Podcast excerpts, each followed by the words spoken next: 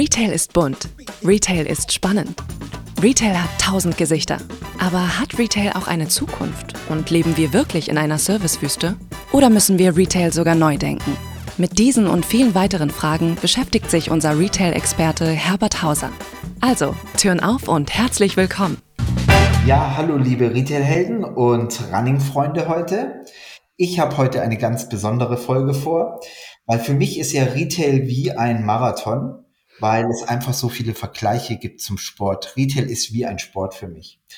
Es gibt Ziele, nach denen wir alle streben. Es gibt auch mal Durststrecken. Es läuft mal nicht so gut, obwohl wir alles geben und es läuft einfach trotzdem nicht. Und dann gibt es auf einmal Phasen, wo es wie von alleine läuft und wir haben ganz leichte Beine und es gelingt und wir verkaufen und dann kommen wir auch in so einen Flow. Das ist alles ganz analog zum Laufen. Wir können große Erfolge feiern. Wir müssen mit Niederlagen und Misserfolgen umgehen. Jeder hat so seine eigene Strategie beim Laufen und jeder läuft in seinem Tempo und zum Schluss können wir alle feiern. Und weil ich eben das so spannend finde, dass Laufen und Retail so ähnlich sind, habe ich gedacht, ich mache diese Folge nicht alleine, sondern ich habe mir einen ganz tollen Gast eingeladen und der ist jetzt hier auch schon bei mir. Heute sind wir nicht direkt gegenüber, sondern der liebe Dennis sitzt am Kochel am See und ja, den hole ich doch gleich mal dazu. Hallo Dennis.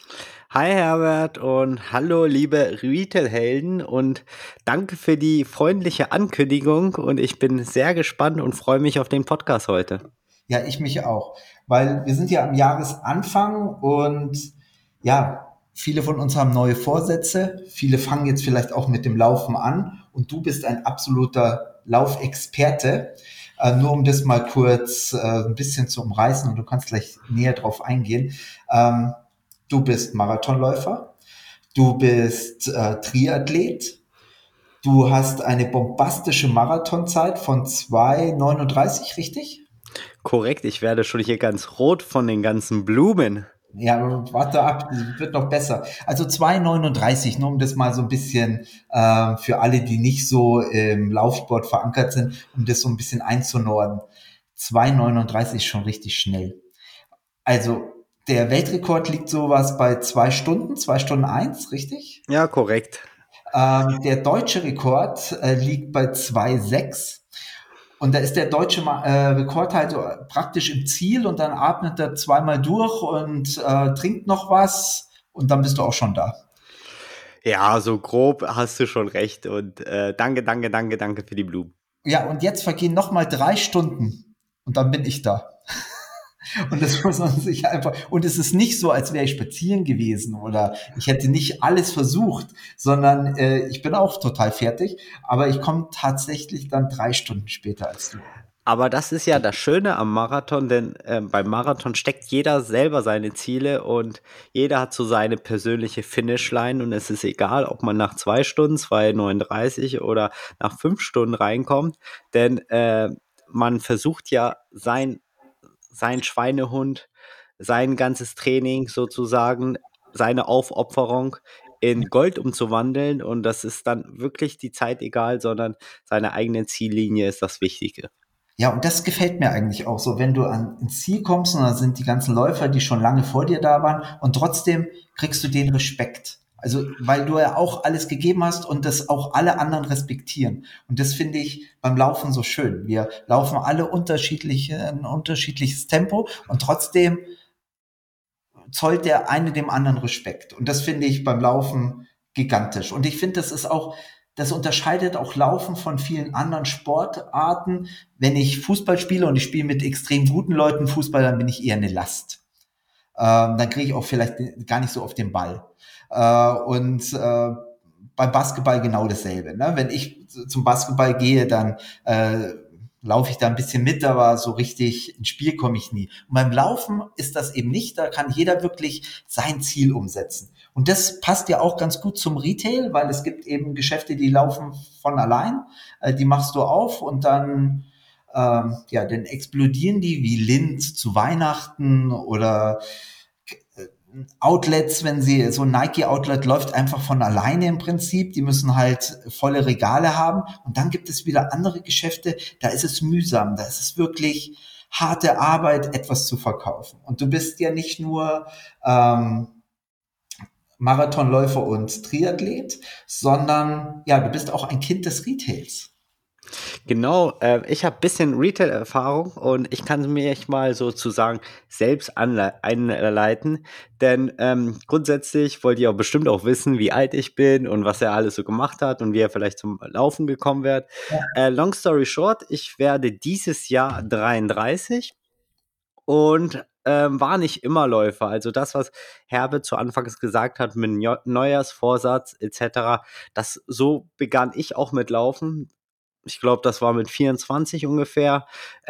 Zum Hannover Halbmarathon wollte ich mal sagen, mit meiner Freundin diesen Halbmarathon finishen und war sozusagen unser Neujahrsvorsatz zu 2014. Und das hat mir so gefallen im Ziel, waren solche Emotionen nach 3 Monaten Training.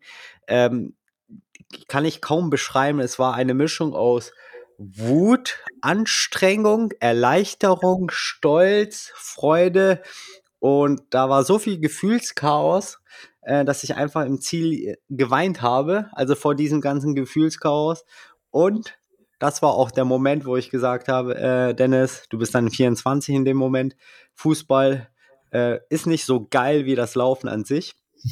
Und so kam ich zum Laufsport, aber wie auch schon Herbert schon erwähnt habe, habe ich auch eine Parallele. Ich bin kein Profisportler, leider nicht, dafür reicht das Talent noch nicht oder reicht allgemein nicht.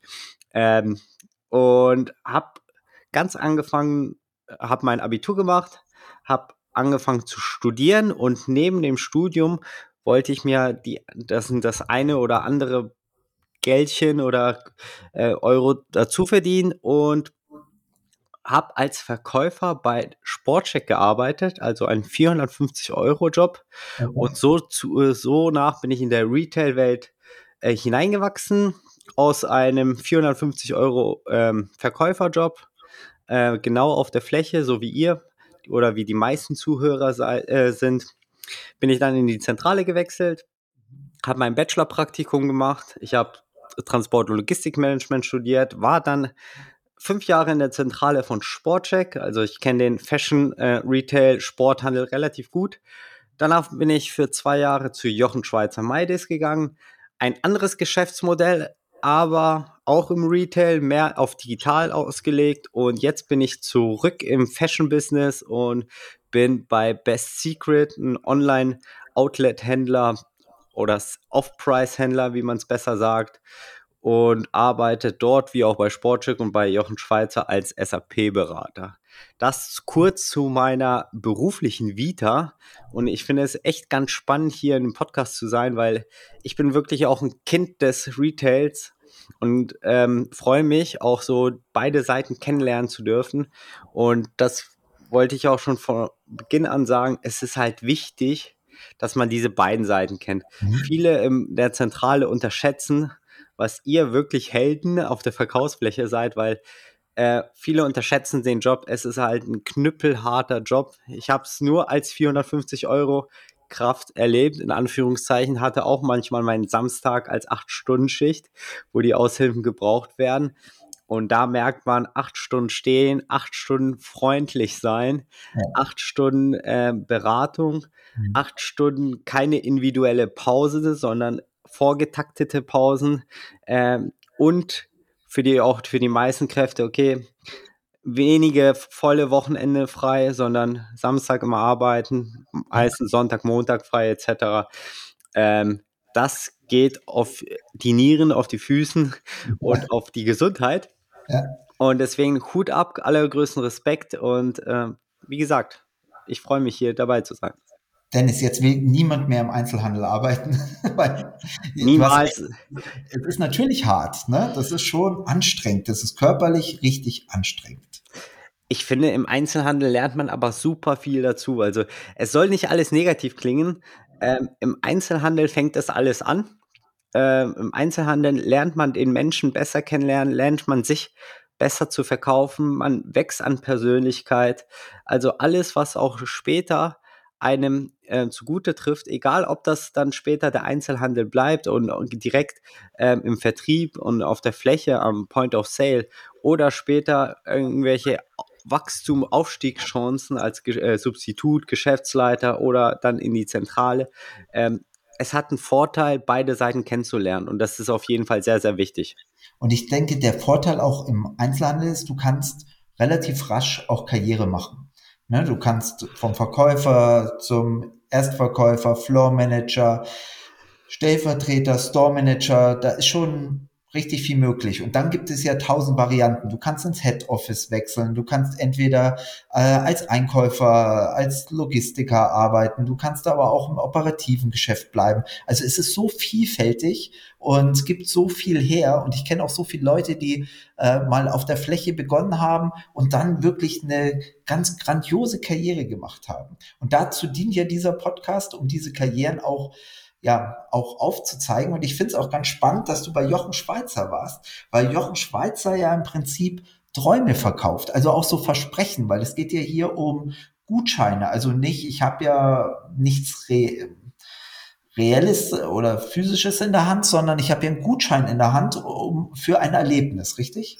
Ist korrekt, also wie ich schon gesagt habe, es ist viel in Digitale und dieser Job ist noch beratungsintensiver. Jeder Kunde, der einen Jochen Schweizer Gutschein in einen Pop-Up-Store kaufen möchte, sage ich mal, zu 90% beraten werden. Sagen, wie es funktioniert, welche Möglichkeiten geben. Und das Coole daran, für die meisten ist es ja ein Geschenk zum Verschenken. Also die Kunden kommen auch mit einer Freude rein und sagen, okay, jetzt will ich mal einen anderen gegenüber eine Freude machen. Und das wollte ich auch mal ansagen oder stehen lassen. Das Tolle an einem Verkäufer ist, dass jeder Tag anders ist, denn jeden Tag kommen die anderen Kunden, neue Kunden rein. Klar gibt es Stammkunden, mit denen man sich länger unterhält, aber man geht aus dem Laden und weiß, okay, morgen neuer Tag, neues Glück. Ja, genau. Sieg und Niederlage liegt im Verkaufen total eng beieinander, weil auch wenn ich mal nicht so guten Tag habe und ich verkaufe mal was nicht und ich mache eine Pause, danach habe ich irgendwie wie eine zweite Halbzeit. Und das ist auch wieder so eine Analogie zum Retail. Da musst du auch mal durchstrecken durch. Du musst einfach auch mal schwierige Phasen überstehen. Und wie machst du das beim Laufen? Also wenn du so einen Marathon, läuft das immer von vorne bis hinten glatt durch oder sagst du, okay, es gibt immer Phasen, wo man sich schwerer tut? Ich glaube, einen wirklichen Wettkampf, ein Race, das ist utopisch zu sagen, es läuft von der ersten Minute ideal bis zur letzten, egal ob das ein Marathon ist und egal oder ab einem Ironman auf einer längeren Distanz oder ein Ultralauf. Man durchläuft die Phasen, die Hochphasen, aber es ist auch bewusst, dass es nach einer Hochphase eine Tiefphase kommt, aber auch wieder eine Hochphase. Und daran ist es halt wichtig, mental zu sein und sagen, okay, ich habe zwar jetzt ein Tief und vielleicht zu der Analogie zum Retail, vielleicht habe ich mal einen schlechten Tag, was total menschlich ist. Also ich kenne keinen, der 24/7 total happy drauf ist. Man nimmt auch Probleme von zu Hause mit, man hat Stress aus dem Umfeld, was total unterschätzt wird. Wichtig ist immer so im Retail die Fassung zu behalten und sagen, okay, es kommen Zeiten, die besser werden und jetzt, ich darf vielleicht mal ein bisschen schlechter drauf sein. Wichtig ist es, nicht am Kunden auszulassen und wenn es passiert. Ich glaube, kein Kunde nimmt es übel, wenn man nach dem Gespräch sagt, ey, sorry, heute ist nicht mein Tag, eigentlich bin ich nicht so. Ich glaube, diese Ehrlichkeit, Menschlichkeit ist heutzutage super, super wichtig, um eine gewisse Kunden-, Verkäufer- und auch Markenbindung zu generieren, weil ich glaube, nichts ist wichtiger als Sympathie, als den Kunden mit einem guten Gefühl nach Hause zu lassen. Egal, wie der erste Eindruck war. Ich habe immer einen guten Spruch gehört oder beziehungsweise der ist mir im Kopf geblieben, der letzte Eindruck bleibt. Und meistens ist es egal, wie der erste Eindruck ist oder das Gespräch. Wichtig ist, dass ihr das, glaube ich, ich bin kein Verkaufsberater, wollte ich mal an dieser Stelle sagen. Aber so wie ich es immer fühle und so wie ich es immer gelebt habe, ist so, Für den ersten Eindruck gibt es keine zweite Chance, aber der letzte Eindruck bleibt. Und wenn ihr, egal wie das Gespräch davor lief, den Kunden mit einem Lächeln aus der Filiale geht, egal ob er auch was gekauft hat oder nicht, wichtig ist es dabei, dass er Bock hat, wiederzukommen. Und es ist nicht wichtig, beim ersten Kunden oder mit dem ersten Touchpoint, mit dem ersten Kontakt Geld zu machen, sondern es ist wichtig oder es wird immer wichtiger, dass der Kunde immer wiederkommt und diese Kundenbindung aufbaut. Und diese Kundenbindung besteht aus Sympathie und wieder zurück zum Laufen. Das ist wie ein Training. Ja. Also wir gehen nicht hin und laufen einen Marathon, sondern wir bereiten uns vor. Wir bereiten uns 3 Monate vor. Und so könnt ihr das auch sehen, dass ihr sagt, okay, jeder Tag ist ein Training und irgendwann zahlt sich das aus. Und das zahlt sich aus mit einer Beförderung, mit einer Prämie oder einfach mal eine Familie glücklich gemacht haben, weil die gesagt hat, ey, wir wollen Personal Shopping nur bei dir machen, weil das so total spannend ist, total viel Spaß gemacht hat. Und diese Leichtigkeit dann im Job zu verknüpfen, dann vergeht auch die Zeit. Und ich glaube, es ist selten was Schöneres, als anderen Personen eine Freude zu machen. Ja, absolut richtig. Ich liebe unser Gespräch, weil ich habe so den Eindruck, du redest lieber über Retail und ich rede lieber über Laufen. Und ich finde, wir merken, dass das irgendwie auch zusammengehört. Du hast vorhin gesagt, Ultras. Also Marathon? Also für alle, die vielleicht nicht so sich mit Laufen beschäftigen. Marathon sind so ein bisschen was über 42 Kilometer. Was ist ein Ultra? Also was ist eine letzte Strecke, die du so läufst? Genau, einfach Ultra ist ganz leicht erklärt. Also alles, was weiter als diese 42,2 Kilometer sind oder genauer 42,195. Also was über eine Marathonstrecke hinausgeht. Und da gibt es aber dann auch keine Definition, ob das ein 50-Kilometer-Lauf ist, ein 80, ein 100-Kilometer-Lauf oder ein 100-Meilen-Lauf. Das ist total unterschiedlich. Und es gibt aber auch noch eine Unterscheidung im Ultralaufen. Das ist zwischen relativ flachen Ultras, also Straßenultras oder im Trail, im Gebirge. Und obwohl das der gleiche Grundsport ist mit Laufen, sind das im Detail 2 verschiedene Sportarten. Okay. Das heißt, allein von der Physiologie, die wir in anderen Ebenen hinunterspielen, oder sei es auch um die mentale Stärke. Ja. Wie man sicherlich weiß, ein Marathon dauert was zwischen 2 und 5 Stunden, was wir vorher gesagt haben. Und Ultra ist die Intensität nicht höher, sondern die ist niedriger, aber dafür auch verdammt lange. Und wie ich gerade erwähnt habe, so ein 100-Kilometer-Lauf oder 160 Kilometer, 100 Meilen, der kann auch gerne über einen Tag hinausgehen. Und was war deine längste Strecke? Meine längste Strecke, ich bin da nicht so krass wie meine Freundin. Kurzer Exkurs, meine Freundin ist auch Läuferin und die macht noch krassere Strecken. Die hat schon mal einen 100-Meiler gemacht. Meine längste Strecke war der Rennsteiglauf, glaube ich, 73,5 Kilometer. Das ist eher ein Crosslauf. Und von der zeitlich gesehen war das der Stubai Ultra Trail mit, glaube ich, 60 Kilometer, aber 5000 Höhenmeter. Da war ich, glaube ich, um die 11 Stunden unterwegs. Also ich glaube, ich war noch nie länger in irgendeiner Sportart als 11 Stunden unterwegs. Auch beim Ironman war ich nicht länger. Und das ist schon echt eine andere Liga, dieses Mentale zu wissen, okay, ich gehe in den Wettkampf rein, ich weiß, es wird lange dauern, ich weiß, es wird wehtun, ich weiß, es wird gute Phasen geben und wie wir vorhin auch gesprochen haben, in einen 11-Stunden-Zeitraum oder noch länger, da fällt man in viele Täler und es gibt auch viele Hochs, also das ist wirklich immer ein Spiel und ein Ringen mit sich selbst und immer wichtig, kleine Ziele zu setzen und nie am Ende sagen, okay, klar, wir haben ein großes Ganzes, das ist das Ziel, aber es ist wichtig, auch Zwischenziele zu setzen. Und ich mache es ganz einfach. Ein Zwischenziel ist bei Ultras oder Trails, ist einfach ganz banal gesagt die Verpflegungsstation, weil die Verpflegungsstationen sind komplett anders als bei einem Marathon. Beim Marathon gibt es meistens Isogels, Wasser, Bananen, also alles, was nicht so geil ist, aber beim Ultra oder beim Trail, da gibt's Kuchen, irgendwas Salziges, Kartoffeln, also das ist wirklich ein Buffet, Schokolade und das sind immer solche Zwischenziele, die man sich gut stecken kann. Okay, also danke, jetzt habe ich auch ein neues Ziel, ich will Ultraläufer werden, aber...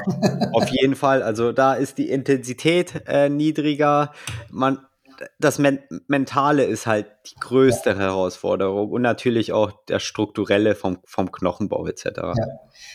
Jetzt hast du ja schon selber angesprochen, du bist ja neben Marathon, machst du auch Triathlon und zwar den Ultraman. Und bitte sag uns mal die Distanzen für den Ultraman, weil die sind so unglaublich. Aber die Distanzen sind Wahnsinn, oder? Erst schwimmen, dann Radfahren, dann laufen und wie weit? Genau. Ich muss dich aber kurz korrigieren, das ist nur der Ironman. Es gibt wirklich Ultramans, die auch weiter von einer Ironman-Langdistanz hinausgehen. Also genau der Sport, genauer Bezeichnung ist Triathlon-Langdistanz. Ironman ist halt sozusagen ist die Marke, aber symbolisiert den Sport. Ähnlich wie Tempotaschentücher. Und von den Distanzen her ist das Schwimmen mit 3,8 Kilometern, das Fahrradfahren mit 180 Kilometern und das Laufen mit 42,2 Kilometer, also zum Schluss noch ein Marathon. Die Profis, ich glaube, die Profi-Bestzeit liegt bei circa 7,5 Stunden. Ich brauche da unter 10 Stunden, habe ich schon mal gefinisht. Also, und mein Ziel ist es ja, an die 9 Stunden zu kratzen, unter 9 Stunden. Das wäre schon sehr, sehr top. Und ja, es ist auch ein langer Tag immer. Ja, das ist Wahnsinn. Also mir reicht schon der Marathon an sich, aber du bist davor noch 180 Kilometer Rad gefahren und unglaublich weit geschwommen. Kannst du jede Disziplin gleich gut? Natürlich nicht. Also vor allem der größte Struggle, was die meisten Triathleten hat, ist das Schwimmen. Und bei mir war es wirklich so, und auch kleiner Exkurs in meine Vergangenheit. Ich habe erst das Schwimmen, wirklich das Kraulen-Schwimmen gelernt mit Ende 20. Also davor hatte ich mal als Kindheit eine Begegnung der nicht schöneren Art, wo ich fast ertrunken bin, mit 12, 13, 14, so um den Dreh. Und danach bin ich eigentlich nie ins Wasser gegangen und habe sozusagen eine Aquaphobie entwickelt, die ich durch meinen Willen, weil ich unbedingt einen Ironman machen wollte oder allgemein einen Triathlon erstmal, weil ich den Sport so cool fand, musste ich den überwinden und mittlerweile kann ich echt, also relativ okay schwimmen, habe weniger Angst jetzt, aber dennoch ist Schwimmen noch meine schlechteste Disziplin und Radfahren und Laufen hält sich die Waage, wobei ich dachte immer, Laufen ist noch besser als das Radfahren, wobei ich gerade oder die letzten Ironman zu viel Pulver im Radfahren verschossen habe, da war das Laufen noch nicht so optimal, aber es wird von Mal zu Mal besser und man wird reifer und ich hoffe, das nächste Mal wird es noch besser. Das ist aber auch wieder so eine Analogie zum Retail, weil wir haben ja da auch verschiedene Bereiche, ne? Du hast einmal den Lagerbereich, dann hast du mal die Kasse und dann hast du den Service. Und meine Feststellung ist immer, es gibt ganz wenige, die alles können. Es gibt ganz tolle Lageristen, die wirklich Ware auspacken in einer super Geschwindigkeit, die eine super Ordnung haben, die die Ware auf die Fläche bringen, die ganz stark in der Organisation sind. Und dann gibt es eben Leute, die stark im Service sind, ganz tolle Verkäufer, super mit dem Kunden umgehen können. Das ist nicht zwingend jeder Lagerist, nicht, weil die es einfach nicht so, manchmal auch so den Kundenumgang mögen. Und dann gibt es eben Kassierer, die super korrekt sind, ganz ordentlich das machen, ihre Kassenzettel super aufgereiht haben, die Kasse immer fehlerlos haben. Und es gibt nicht jeder kann eben alles. Und wenn ich mit Store-Managern spreche, auch über ihr Personal, dann höre ich immer, ja, aber der ist da nicht so gut. Aber es gibt bestimmt einen Bereich, wo er gut ist. Ich glaube, die Kunst ist eben diese Balance zu finden. Ne? Oder eben mich zu spezialisieren und auch mal einzusehen, okay, ich bin vielleicht nicht der beste Schwimmer, aber dafür habe ich andere Stärken. Und wenn man eben das eine nicht so gut kann, dann konzentriere ich mich aufs andere. Ich vergleiche das immer so ein bisschen mit dem Pinguin, wenn ich das nochmal kurz einwerfen kann. Ne? Ein Pinguin kann nicht besonders gut laufen. Ein Pinguin ist zwar ein Vogel, aber er kann null fliegen. aber werft den Pinguin ins Wasser, dann ist er der schnellste Schwimmer überhaupt. So, und das finde ich halt, jeder hat seine Stärken. Ich liebe die Analogie zum Pinguin. Ich hatte gerade mit einem Fisch, man urteilt auch nicht einen Fisch in sein Können im Klettern, sondern auch eher im Wasser, und jeder hat irgendwie so sein Gebiet, wo er gut ist, und jeder hat natürlich auch sein Gebiet, wo er schlecht ist, was total menschlich ist. Und du sagtest auch schon, viele im Store, ob das auch noch dazu kommt, irgendwie Store-Design, eher so einen kreativen Kopf, oder was du gesagt hast, im Warenhandling, wo man sich mehr organisieren muss, wo man auch schnell arbeiten muss, wo man auch, eigentlich muss man auch vom Typ sein, man muss früher wach sein, man muss ja irgendwie ein bisschen die Lerche sein und sagen, okay, hey, bevor der Store aufschließt um 8 Uhr, soll alles gut verräumt sein. Das sind auch immer Stärken, Kasse ist eine Stärke und auch der Service an sich. Und wie gesagt, jeder findet so seinen Weg, und es ist auch nicht schlimm, wenn man eine Sache ein bisschen schlechter kann als die andere. Übrigens, nicht jeder muss auch gleich immer ein Manager werden. Das ist auch so im Retail so ein Fehlglaube. Wir haben immer das Gefühl, ja, ich muss ja weiterkommen. Ich treffe ganz viele Leute, die mir sagen, ja, ich bin Verkaufsberater oder ich bin Markenbotschafter, habe ich neulich gehört. Habe ich gesagt, was machst du denn als Markenbotschafter? Ja, ich verkaufe. Ich sage, ja, bist du Verkäufer?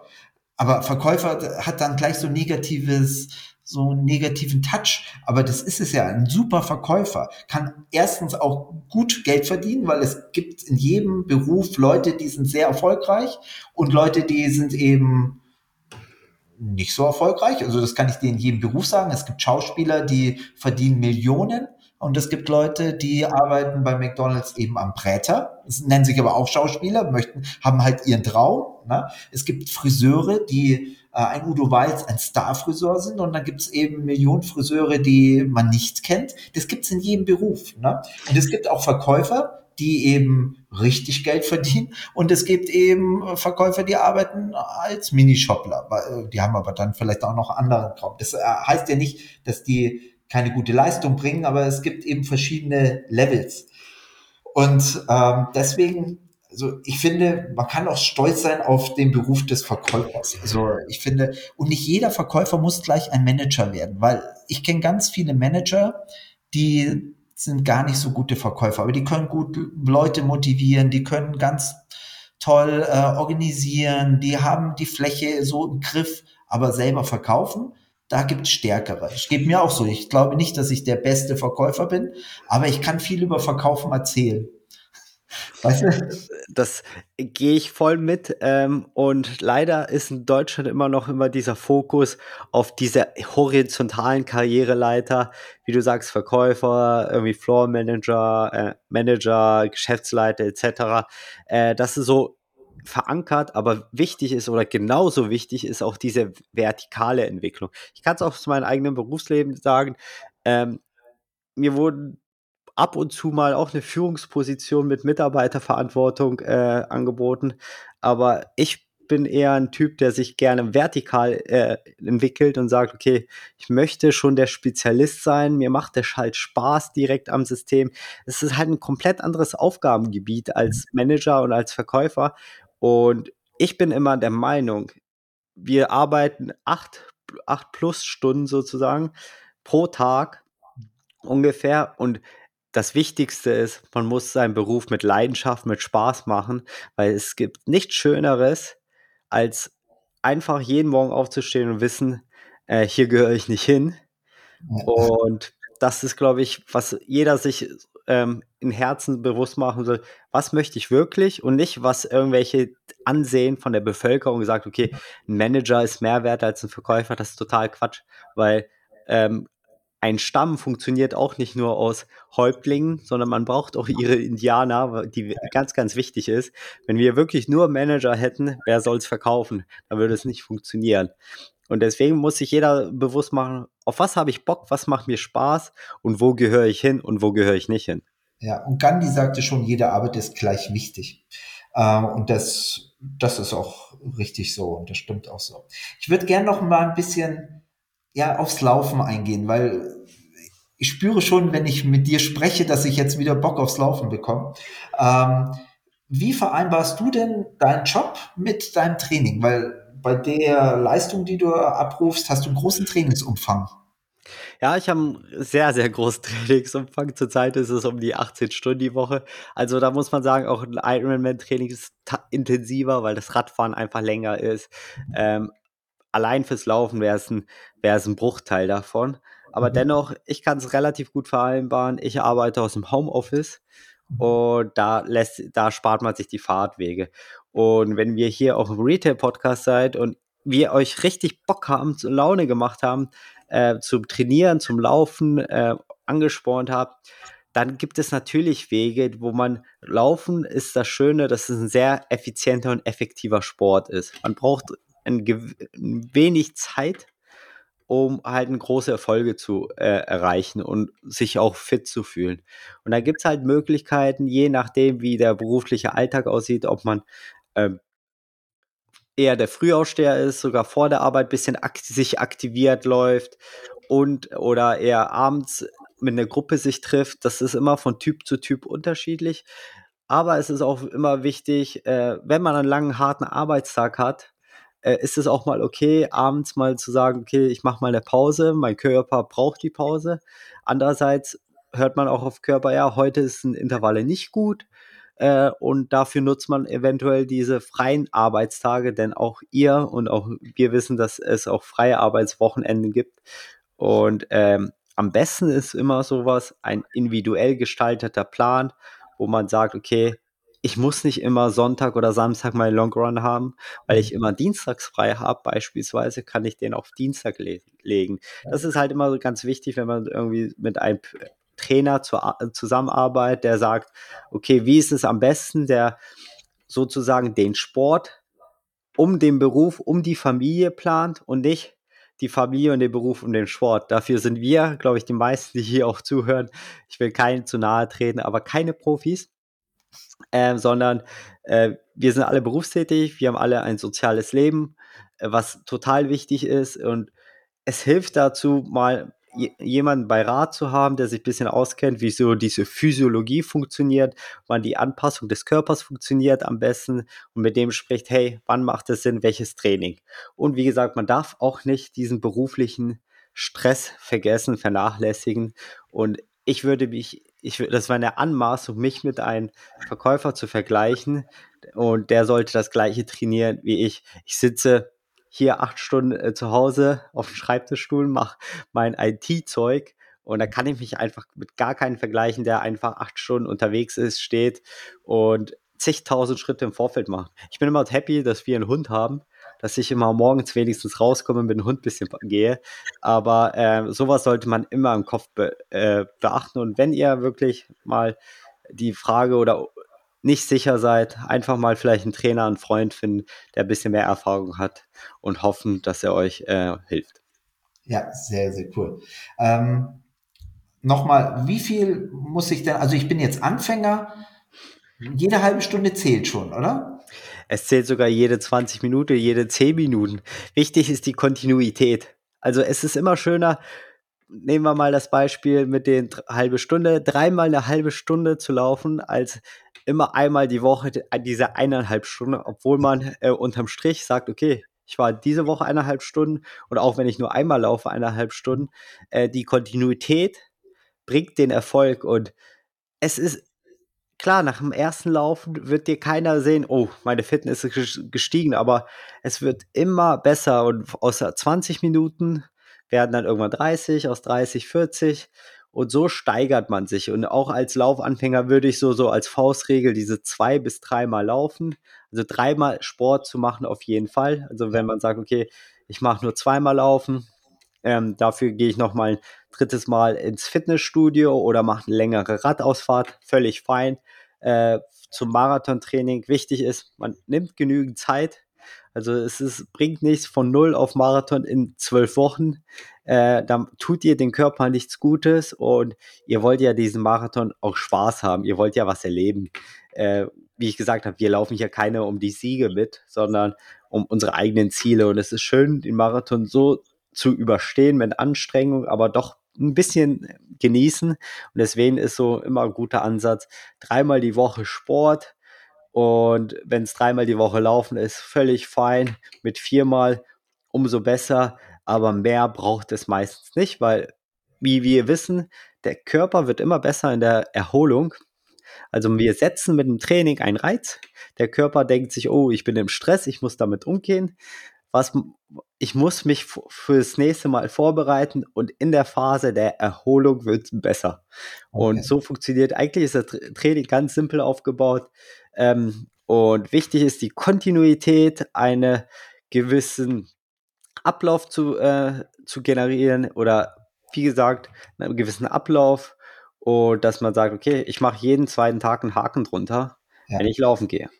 Ja, und ich kann aus eigener Erfahrung sagen, also ich bin leider ein bisschen schlampig im Training, weil mir immer was dazwischen kommt, aber wenn man so im Flow mal drin ist, dann läuft's auch, dann macht das auch Spaß, man kann sich steigern, man sieht auch eigene Erfolge und es gibt nichts Besseres. Und ich bin in meinem Leben so 2 Marathons gelaufen. Wie viel bist du gelaufen?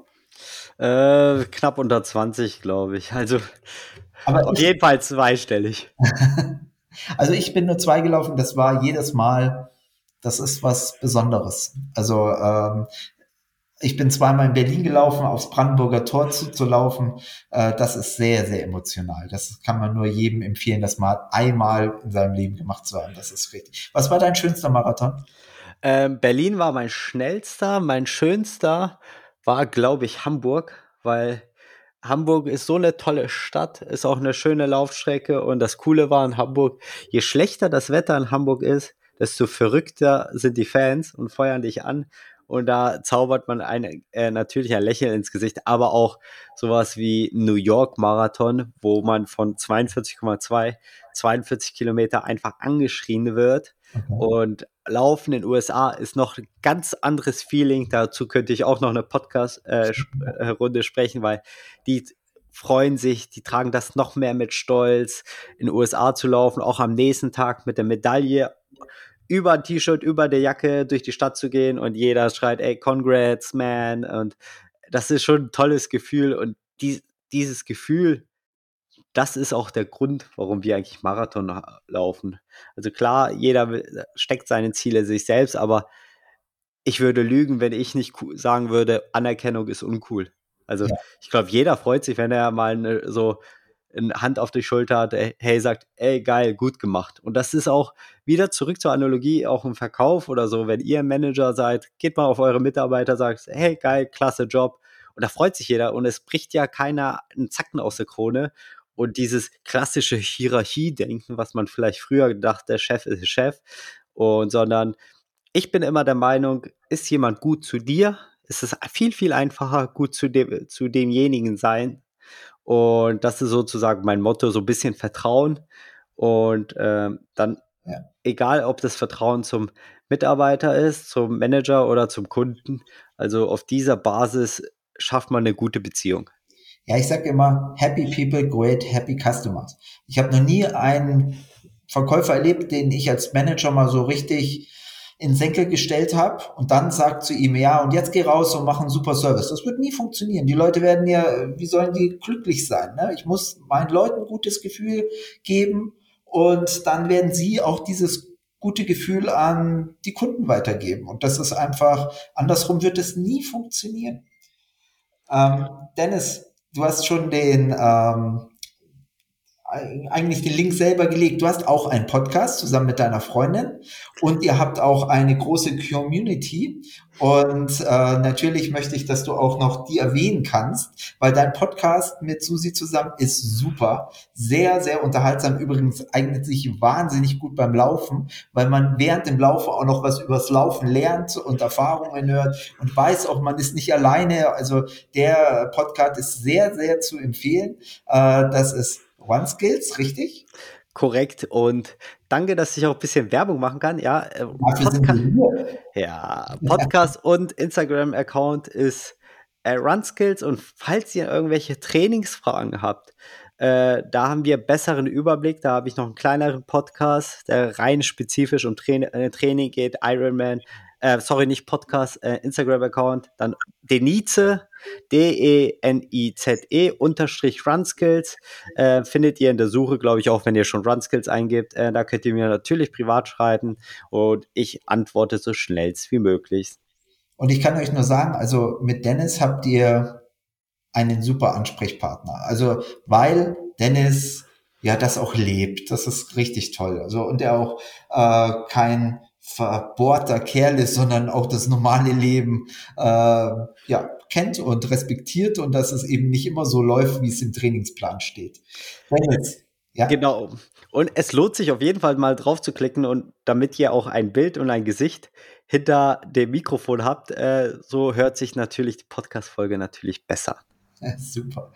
Lieber Dennis, ich danke dir sehr für deine Zeit. Das hat mir richtig Spaß gemacht. Ich finde, wir haben diesen Link, diesen Spagat gut hinbekommen. Retail ist wie Marathon. Ich wünsche allen Läufern dieses Jahr super viel Spaß, super viele Erfolge. Und wenn es mal nicht so läuft, dann läuft es halt nicht so. Dann geht es auch wieder irgendwann wieder bergauf. Und ich wünsche allen Retailern ein super tolles Geschäftsjahr. Und ja, lasst uns weiter dranbleiben. Lieber Dennis, danke für deine Zeit. Vielen lieben Dank.